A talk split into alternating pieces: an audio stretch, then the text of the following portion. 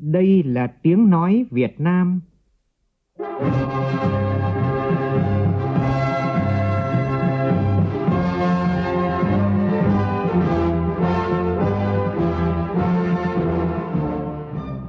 là tiếng nói Việt Nam, phát thanh từ Hà Nội, thủ đô nước Cộng hòa xã hội chủ nghĩa Việt Nam.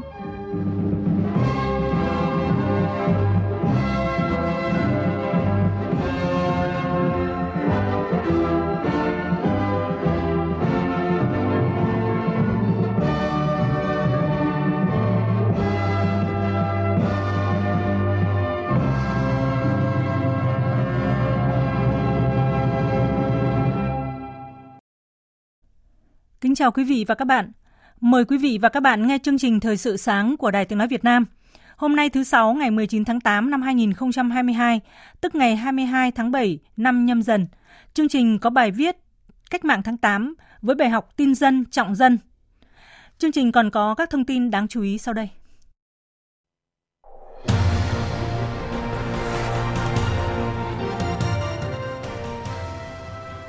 Triển khai nghị quyết thực hiện dự án đầu tư xây dựng đường vành đai 4 vùng thủ đô Hà Nội, khởi công xây dựng trước ngày 30 tháng 6 năm 2023. Bốn nhà khoa học của Đại học Quốc gia Hà Nội có tên trong bảng xếp hạng thế giới của research.com. Trong phần tin thế giới, Thổ Nhĩ Kỳ, Israel khôi phục quan hệ ngoại giao, bước đi quan trọng cho sự ổn định khu vực. Kinh tế Mỹ đứng trước nguy cơ suy thoái vào cuối năm nay.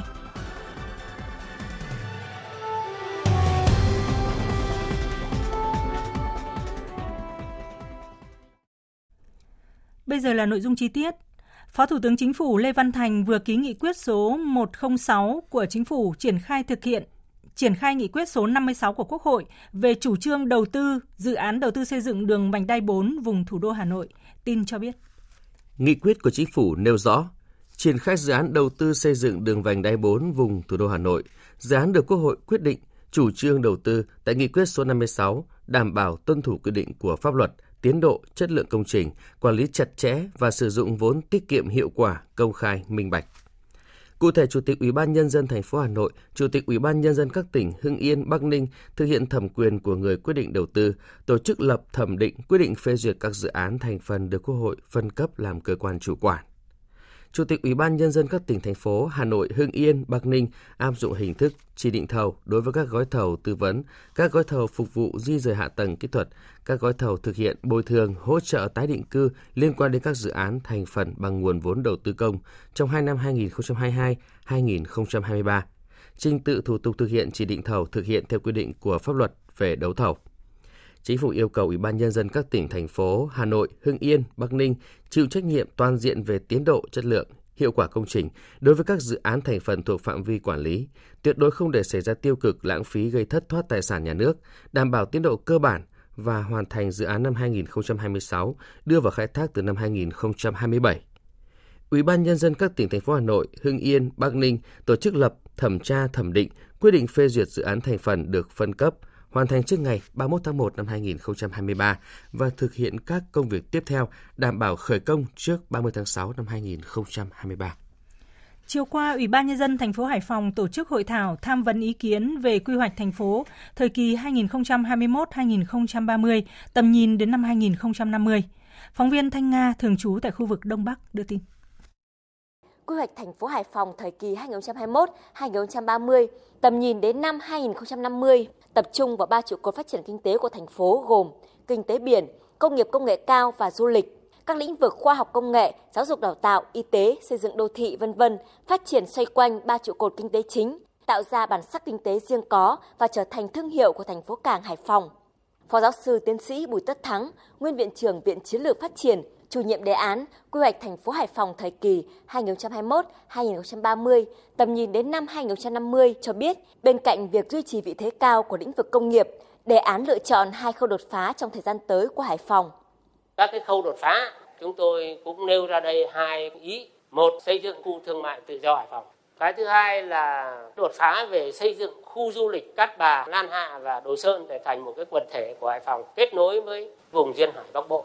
Chúng tôi chọn hai khâu đột phá là chúng tôi quan niệm. Việc chọn khâu đột phá là phải chọn vào cái chỗ mà nó có tác động lan truyền nhưng hiện nó còn yếu chứ còn những cái nó mạnh rồi thì tự nó có thể phát triển được. Không cần phải lựa chọn như là khâu đột phá mạnh vào đấy. Tại hội thảo, các đại biểu đã thảo luận và đóng góp nhiều ý kiến nhằm phát triển Hải Phòng trở thành trung tâm dịch vụ logistics trọng điểm quốc gia và quốc tế, phát triển du lịch Hải Phòng trở thành trung tâm du lịch quốc tế với đa dạng dịch vụ, chất lượng cao, thu hút đầu tư phát triển các ngành dịch vụ của thành phố Hải Phòng vân vân. Đến năm 2035, Bà Rịa Vũng Tàu sẽ trở thành thành phố trực thuộc Trung ương, có nền kinh tế hiện đại, mức sống dân cư cao, xã hội ổn định, văn minh, bền vững. Để đạt mục tiêu này, nhiều chuyên gia về quy hoạch cho rằng tỉnh Bà Rịa Vũng Tàu còn rất nhiều vấn đề phải hoàn thiện. Tin của phóng viên Gia Khang. Trước hết, Bà Rịa Vũng Tàu phải thực hiện cụ thể hóa quy hoạch tổng thể quốc gia, quy hoạch vùng ở cấp tỉnh về không gian các hoạt động kinh tế xã hội, quốc phòng an ninh, hệ thống đô thị và phân bố dân cư nông thôn, kết cấu hạ tầng, phân bố đất đai, sử dụng tài nguyên và bảo vệ môi trường, tất cả trên cơ sở kết nối quy hoạch cấp quốc gia.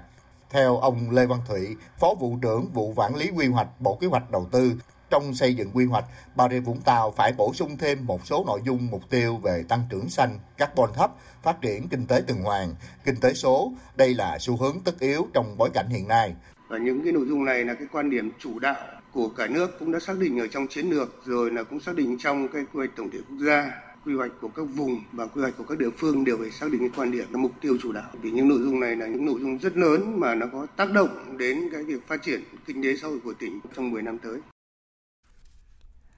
Theo thông tin từ Đại học Quốc gia Hà Nội, trong tháng 8 này, trang mạng research.com, cổng thông tin điện tử uy tín dành cho các nhà khoa học trên thế giới, vừa công bố kết quả xếp hạng các nhà khoa học thế giới có thành tích xuất sắc trong công bố khoa học. Bốn nhà khoa học của Đại học Quốc gia Hà Nội có tên trong bảng xếp hạng này. Bốn nhà khoa học thuộc Đại học Quốc gia Hà Nội có tên trong bảng xếp hạng thế giới của Research.com gồm giáo sư tiến sĩ khoa học Nguyễn Đình Đức, trưởng ban đào tạo, phó giáo sư tiến sĩ Lê Hoàng Sơn, Viện Công nghệ Thông tin, giáo sư tiến sĩ Phạm Hùng Việt và phó giáo sư tiến sĩ Từ Bình Minh đều từ trường Đại học Khoa học Tự nhiên. Trong bảng xếp hạng này, vị trí của một nhà khoa học được đánh giá dựa trên tỷ số D, tỷ số đánh giá trên cơ sở các bài báo khoa học và giá trị trích dẫn cho một lĩnh vực cụ thể. Trong đó, với đợt xếp hạng lần này, trang mạng research.com đã xem xét dữ liệu của 166.880 nhà khoa học có năng suất công bố và trích dẫn hàng đầu thế giới, phân chia thành 24 lĩnh vực để xếp hạng. Thời gian đăng ký nguyện vọng xét tuyển đại học năm 2022 sẽ kết thúc vào lúc 17 giờ ngày mai, 20 tháng 8. Sau 17 giờ ngày mai, hệ thống hỗ trợ tuyển sinh chung của Bộ Giáo dục và Đào tạo sẽ tự động khóa chức năng đăng ký xét tuyển để chuyển sang các quy trình tiếp theo và khi đó thí sinh sẽ không còn quyền đăng ký hoặc là điều chỉnh nguyện vọng đăng ký xét tuyển. Hôm nay và ngày mai, thí sinh nên kiểm tra lại chính xác thông tin gồm mã trường, mã ngành, mã phương thức xét tuyển, mã tổ hợp xét tuyển. Sau khi đăng ký, các bạn có thể thoát khỏi hệ thống rồi đăng nhập lại để kiểm tra chính xác. Thí sinh muốn đăng ký, điều chỉnh, bổ sung nguyện vọng hoặc là kiểm tra thông tin đăng ký nên thực hiện sớm, chứ không đợi đến ngày cuối cùng. Hạn là 17 giờ ngày mai. Từ ngày 21 tháng 8 cho đến 17 giờ ngày 28 tháng 8, thí sinh nộp lệ phí xét tuyển đối với các nguyện vọng sử dụng kết quả thi tốt nghiệp trung học phổ thông để xét tuyển. Thưa quý vị và các bạn, hôm nay tại Hà Nội, Bộ Nông nghiệp và Phát triển Nông thôn phối hợp với Bộ Thông tin và Truyền thông sẽ tổ chức lễ phát động chuyển đổi số nông nghiệp và phát triển nông thôn và công bố triển khai hệ thống thông tin và cơ sở dữ liệu cấp quản lý mã số vùng trồng. Phóng viên Minh Long thông tin. Thực hiện chiến lược chuyển đổi số quốc gia được Thủ tướng Chính phủ phê duyệt, thời gian qua, Bộ Nông nghiệp và Phát triển Nông thôn tập trung chỉ đạo việc triển khai xây dựng hệ thống nền tảng số của ngành nhằm từng bước hiện thực hóa mục tiêu xây dựng nền nông nghiệp minh bạch, trách nhiệm, bền vững. Theo ước tính, cả nước hiện có 4,8 triệu hecta diện tích cây trồng, gồm cây ăn quả, sản xuất lúa và cây công nghiệp. Trong đó nhiều vùng đã được cấp mã số định danh để kiểm soát tình hình sản xuất, truy xuất nguồn gốc, nâng cao chất lượng nông sản như lúa gạo ở khu vực đồng bằng sông Cửu Long, cà phê chanh leo ở khu vực Tây Nguyên, thanh long ở Bình Thuận, nhãn, vải thiều ở các tỉnh Hải Dương, Bắc Giang, Hưng Yên, Sơn La. Tuy nhiên, khách quan nhìn nhận, quy mô sản xuất vẫn còn manh mún nhỏ lẻ và chưa kết nối đầy đủ thông tin giữa sản xuất và thị trường. Thực tế này đòi hỏi phải đẩy nhanh việc chuyển đổi số trong lĩnh vực trồng trọt để nâng cao hiệu quả giữa sản xuất, thị trường và người tiêu dùng, đồng thời tăng cường dự báo dịch bệnh, điều tiết thời vụ và khai thác các tiến bộ khoa học kỹ thuật để nâng cao năng suất, chất lượng cây trồng, đáp ứng nhu cầu tiêu dùng trong nước và phục vụ xuất khẩu. Khoảng 5 năm trở lại đây, đồng bào dân tộc Mông ở xã Mường Nhà, huyện Điện Biên, tỉnh Điện Biên đã tích cực chuyển đổi cơ cấu cây trồng trên nương từ ngô, sắn, lúa nương sang trồng dứa để mang lại hiệu quả kinh tế cao. Giờ đây, cây dứa đã trở thành cây trồng chủ lực giúp người dân ở Mường Nhà xóa đói giảm nghèo, phát triển kinh tế. Ghi nhận của phóng viên Vũ Lợi, thường trú tại khu vực Tây Bắc. Pu Lau là bản có diện tích dứa lớn nhất trong xã Mường Nhà với khoảng 30 hecta. Hầu như tất cả hộ dân trong bản đều trồng dứa. Theo người dân trong bản, giống dứa này do bà con mua ở các bản giáp biên của nước bạn Lào từ những năm 1992. Ông Vàng A Tánh, bí thư chi bộ bản Pu Lau, xã Mường Nhà, huyện Điện Biên cho biết, khoảng 5 năm trở lại đây, cây dứa được trồng phổ biến hơn vì nhận thấy giá trị kinh tế cao. Đây là một cái nguồn à, thu rất là có hiệu quả. Tới nay là bà con sẽ tiếp tục nhân rộng cái ờ, số diện tích à, để mà có cái nguồn thu chính cho bà con nhân dân trong bản Buôn Lau để được xóa đói giảm nghèo. Hiện toàn xã Mường Nhà có 50 hecta dứa của gần 300 hộ dân thuộc 6 bản trong xã. Hầu hết là người dân tộc Mông. Dứa Mường Nhà được trồng trên các sườn đồi với đặc điểm quả to hơn các loại dứa bình thường, nhiều nước, mắt nồng, ngọt, mép lá không có gai. Trung bình mỗi quả nặng từ 4 đến 5 kg. Ông Lò Văn Tuấn, Phó Chủ tịch Ủy ban Nhân dân xã Mường Nhà, huyện Điện Biên cho biết, nhờ cây dứa mà tỷ lệ hộ nghèo của xã đã giảm xuống còn 11,8% so với cách đây 5 năm. Biết là lợi nhuận của cây dứa này thì Ủy ban Nhân dân xã chỉ đạo bà con là tiếp tục được phát triển cây dứa, à, chuyển đổi cơ cấu à, cây trồng à, từ cây à, ngô, cây sắn sang cây dứa. Hiện dứa Mường Nhà là một trong những nông sản rất dễ tiêu thụ trên thị trường.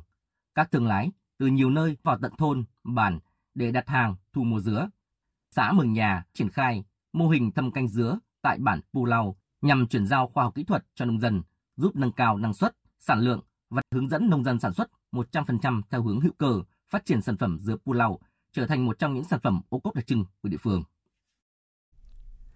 Cơ quan an ninh điều tra Bộ Công an đã ra quyết định khởi tố bị can, lệnh bắt bị can để tạm giam đối với ông Nguyễn Tiến Thân, sinh năm 1980, chuyên viên vụ quan hệ quốc tế, Văn phòng Chính phủ. Mở rộng điều tra vụ án đưa hối lộ, nhận hối lộ, lừa đảo chiếm đoạt tài sản xảy ra tại Cục lãnh sự Bộ Ngoại giao Hà Nội và các tỉnh, thành phố, Cơ quan An ninh điều tra Bộ Công an đã ra quyết định khởi tố bị can, lệnh bắt bị can để tạm giam, lệnh khám xét chỗ ở, nơi làm việc đối với ông Nguyễn Tiến Thân, sinh năm 1980, chuyên viên vụ quan hệ quốc tế, Văn phòng Chính phủ về tội nhận hối lộ, quy định tại Điều 354 Bộ Luật Hình sự. Sau khi Viện Kiểm sát Nhân dân tối cao phê chuẩn, Cơ quan An ninh điều tra Bộ Công an đã thực hiện tống đạt quyết định khởi tố bị can, thi hành lệnh bắt bị can để tạm giam, khám xét chỗ ở và nơi làm việc đối với bị can Nguyễn Tiến Thần, tiếp tục điều tra mở rộng vụ án để xử lý nghiêm theo quy định của pháp luật.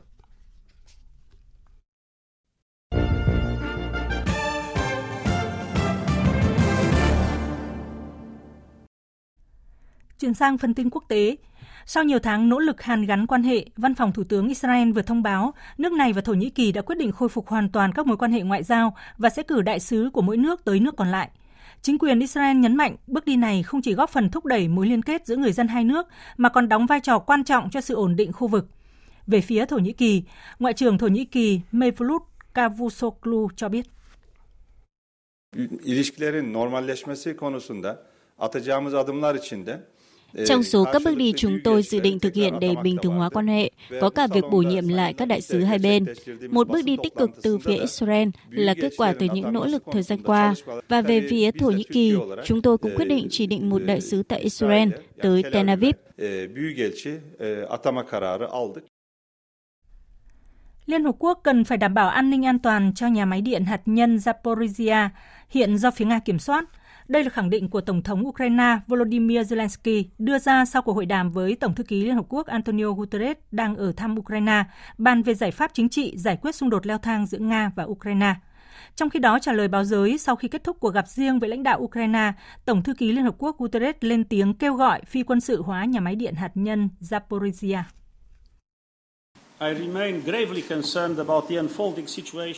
Tôi vẫn quan ngại sâu sắc về tình hình đang diễn ra xung quanh nhà máy điện hạt nhân lớn nhất châu Âu, Zaporizhia. Cần tránh bất kỳ hành động nào có thể gây nguy hiểm đến sự an toàn an ninh của nhà máy. Nó không thể được sử dụng như một phần trong bất kỳ chiến dịch quân sự nào. Thay vào đó, cần có thỏa thuận khẩn cấp để Zaporizhia đúng nghĩa là cơ sở hạ tầng dân sự thuần túy, đảm bảo an toàn cho khu vực.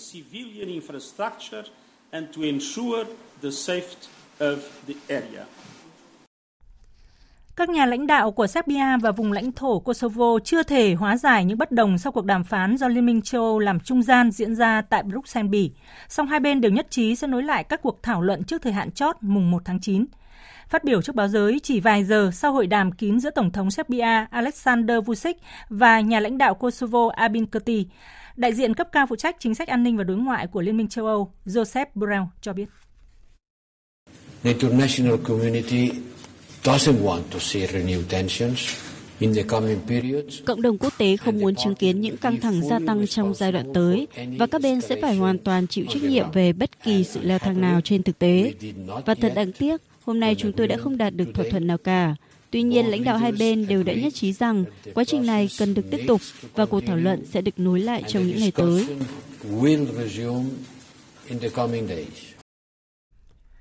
Tổ chức tư vấn kinh tế Conference Board có trụ sở tại New York cảnh báo nền kinh tế Mỹ đang đối mặt với sự suy yếu ngày càng tăng và có thể rơi vào suy thoái trước cuối năm nay, tin cho biết.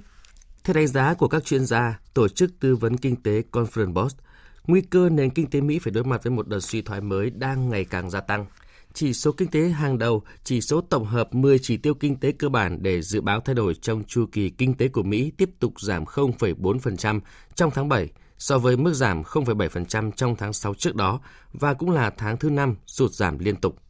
Sự bi quan của người tiêu dùng, biến động thị trường cổ phiếu, thị trường lao động, xây dựng nhà ở và đơn đặt hàng mới tăng trưởng chậm cho thấy xu hướng suy yếu, gia tăng và lan rộng hơn trong toàn bộ nền kinh tế Mỹ.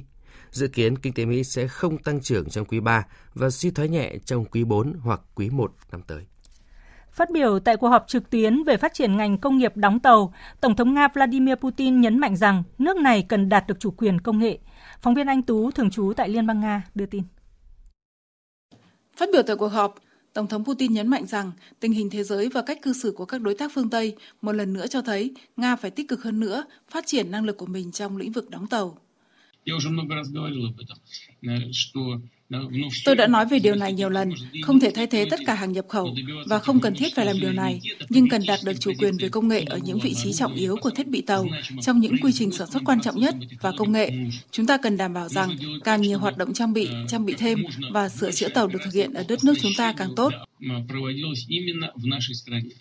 Theo ông, cần phải khởi động các sáng kiến của các nhà đóng tàu Nga, các nhà cung cấp trong nước và khách hàng của họ, hỗ trợ hiện đại hóa các nhà máy đóng tàu và cung cấp các cơ chế tài chính thuận tiện để các đơn đặt hàng mới cho tàu hiện đại chất lượng cao, bao gồm cả tàu lớp băng, để tăng cường khả năng của tuyến đường biển phương Bắc và các dự án Bắc cực khác. Tất cả những điều này là cần thiết để tăng khối lượng công việc của các doanh nghiệp trong nước và tạo việc làm trong ngành công nghiệp công nghệ cao phức tạp này. Tiếp sau đây là một số thông tin thể thao.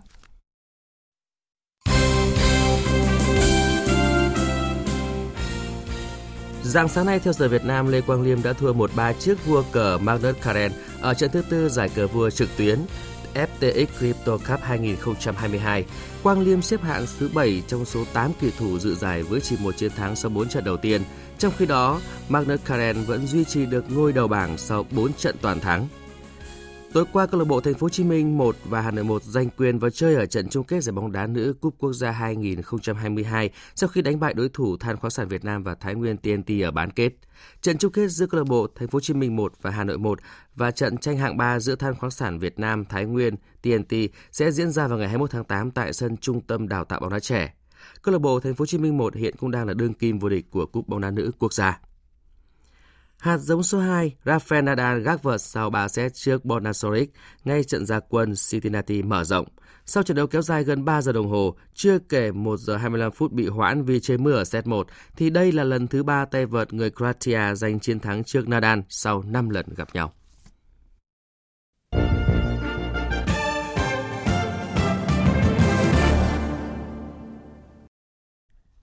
Thưa quý vị và các bạn, những ngày mùa thu tháng 8 của 77 năm về trước, từ khu giải phóng Tân Trào, lệnh tổng khởi nghĩa đã được truyền đi khắp cả nước.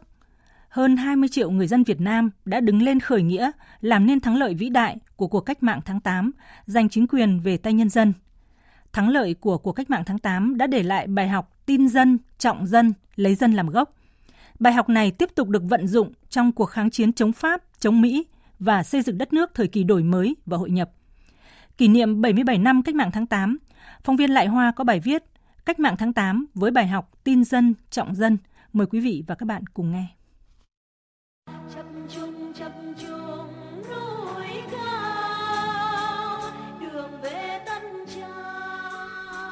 77 năm đã trôi qua, nhưng trong tâm trí ông Hoàng Ngọc ở làng Tân Lập, xã Tân Trào, huyện Sơn Dương, tỉnh Tuyên Quang vẫn vẹn nguyên ký ức ngày 21 tháng 5 năm 1945. Đó là ngày Bác Hồ từ Cao Bằng trở về Tuyên Quang để chỉ đạo phong trào cách mạng cả nước. Người đã chọn xã Tân Trào, huyện Sơn Dương làm thủ đô kháng chiến, căn cứ địa cách mạng. Trong trí nhớ của cậu bé 10 tuổi khi ấy, các cán bộ về dự quốc dân đại hội đã ở nhà ông và một số gia đình khác. Trong khi đại hội đang họp, một đoàn đại biểu thay mặt nhân dân Tân Trào đã đến chào mừng đại hội và ông Hoàng Ngọc đã vinh dự có mặt trong đoàn thiếu nhi. Trong cái lúc mà chuẩn bị cho quốc gia đội như thế thì ở đây ngỗ bất hoạn mới nhập. Các cái đoàn cán bộ ở đâu về là đều phải có người đưa vào. Tất cả nhân dân là nhộn nhịp là chuẩn bị cho cái gì cũng vì cái mạng nó ủng hộ cái mạng thôi. Với một lòng tin sâu sắc và đi theo Đảng, người dân và núi rừng Tân Trào đã trở che cho cách mạng, bảo vệ tuyệt đối an toàn cho Đảng, cho Bác Hồ, cho cách mạng trong những ngày tiền khởi nghĩa. Nơi đây chính là trung tâm chỉ đạo tổng khởi nghĩa giành chính quyền trong cả nước, đóng góp vai trò quan trọng vào thành công chung của cuộc cách mạng tháng 8 vĩ đại của dân tộc. Từ Tân Trào lệnh khởi nghĩa được phát đi và được toàn thể nhân dân đồng tình hưởng ứng. Từ ngày 17 đến 19 tháng 8 năm 1945, hàng chục vạn nhân dân tiến về quảng trường Nhà hát lớn Hà Nội. Cuộc meeting trở thành cuộc biểu tình vũ trang, tiến vào chiếm phủ Khâm Sai Bắc Kỳ, trại lính bảo an và các cơ sở của chính phủ Bù Nhìn, đánh dấu mốc son lịch sử của cuộc tổng khởi nghĩa cách mạng tháng 8. Trong ký ức của nhiều người dân Hà Nội, những ngày tháng 8 năm ấy vẫn vẹn nguyên. Tình hình lúc đó Hà Nội có căng như sợi dây đàn. Lúc ấy chính phủ Trần Trọng Kim thì rõ ràng là chính phủ bù nhìn. Bây giờ phải theo Việt Minh cấp chính quyền. Cuộc meeting đó tổ chức ở nhà lớn, huy động cũng khá đông. Chúng tôi được lệnh thành ủy lúc đó là tất cả các hội viên cứu quốc tham gia meeting. Tham gia cái meeting đó để là biến thành cuộc meeting của mình.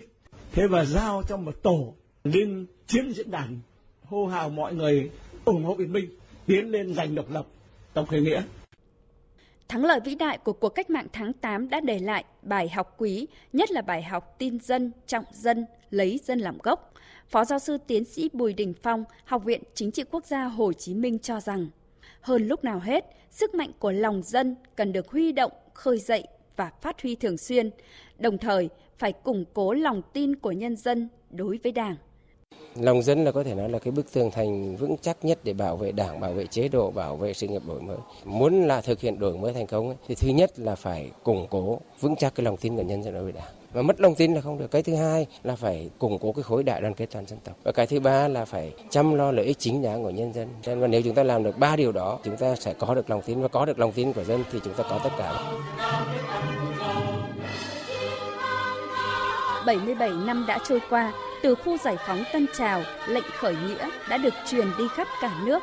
Cách mạng tháng 8 với bài học tin dân, trọng dân là bài học lớn được đúc kết suốt chiều dài lịch sử hàng nghìn năm xây dựng và giữ nước của dân tộc, được Đảng ta vận dụng thành công trong hơn 90 năm qua và đạt được nhiều thành tựu rất quan trọng. Bài học này đến nay vẫn còn nguyên giá trị và mang tính thời sự.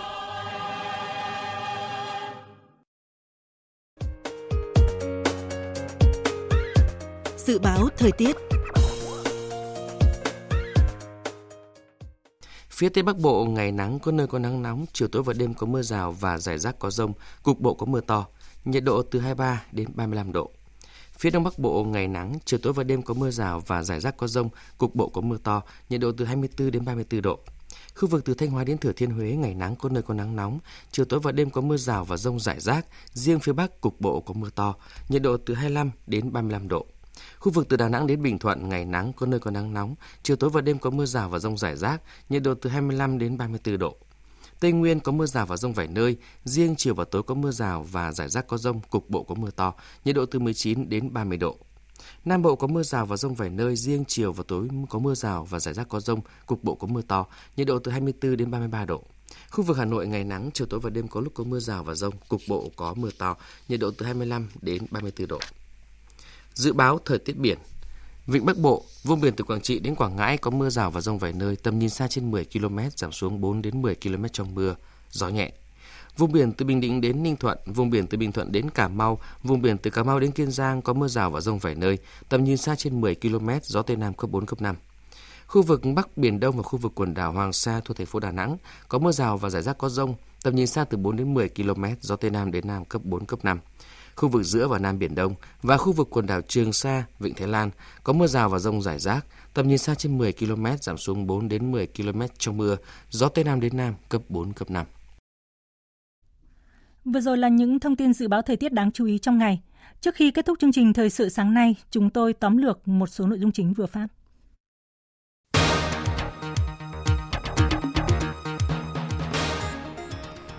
Chính phủ vừa ban hành nghị quyết triển khai nghị quyết số 56 của Quốc hội về chủ trương đầu tư dự án đầu tư xây dựng đường vành đai 4 vùng thủ đô Hà Nội. Trong nghị quyết yêu cầu Ủy ban nhân dân các tỉnh, thành phố Hà Nội, Hưng Yên, Bắc Ninh tổ chức lập thẩm tra, thẩm định, quyết định phê duyệt dự án thành phần được phân cấp hoàn thành trước ngày 31 tháng 1 năm 2023 và thực hiện các công việc tiếp theo bảo đảm khởi công trước ngày 30 tháng 6 năm 2023. Bốn nhà khoa học của Đại học Quốc gia Hà Nội có tên trong bảng xếp hạng thế giới của Research.com. Điều này phản ánh sự tiến bộ, nỗ lực và hội nhập không ngừng của các nhà khoa học Việt Nam, những lĩnh vực mà Việt Nam được ghi nhận trên bản đồ khoa học của thế giới. Bài học tin dân, trọng dân, lấy dân làm gốc từ thành công của cuộc cách mạng tháng 8 cách đây 77 năm vẫn tiếp tục có giá trị vận dụng trong thời kỳ đất nước đổi mới, xây dựng và hội nhập.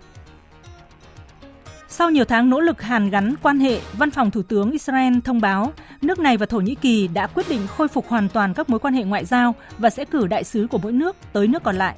Chính quyền Israel nhấn mạnh bước đi này đóng vai trò quan trọng cho sự ổn định của khu vực.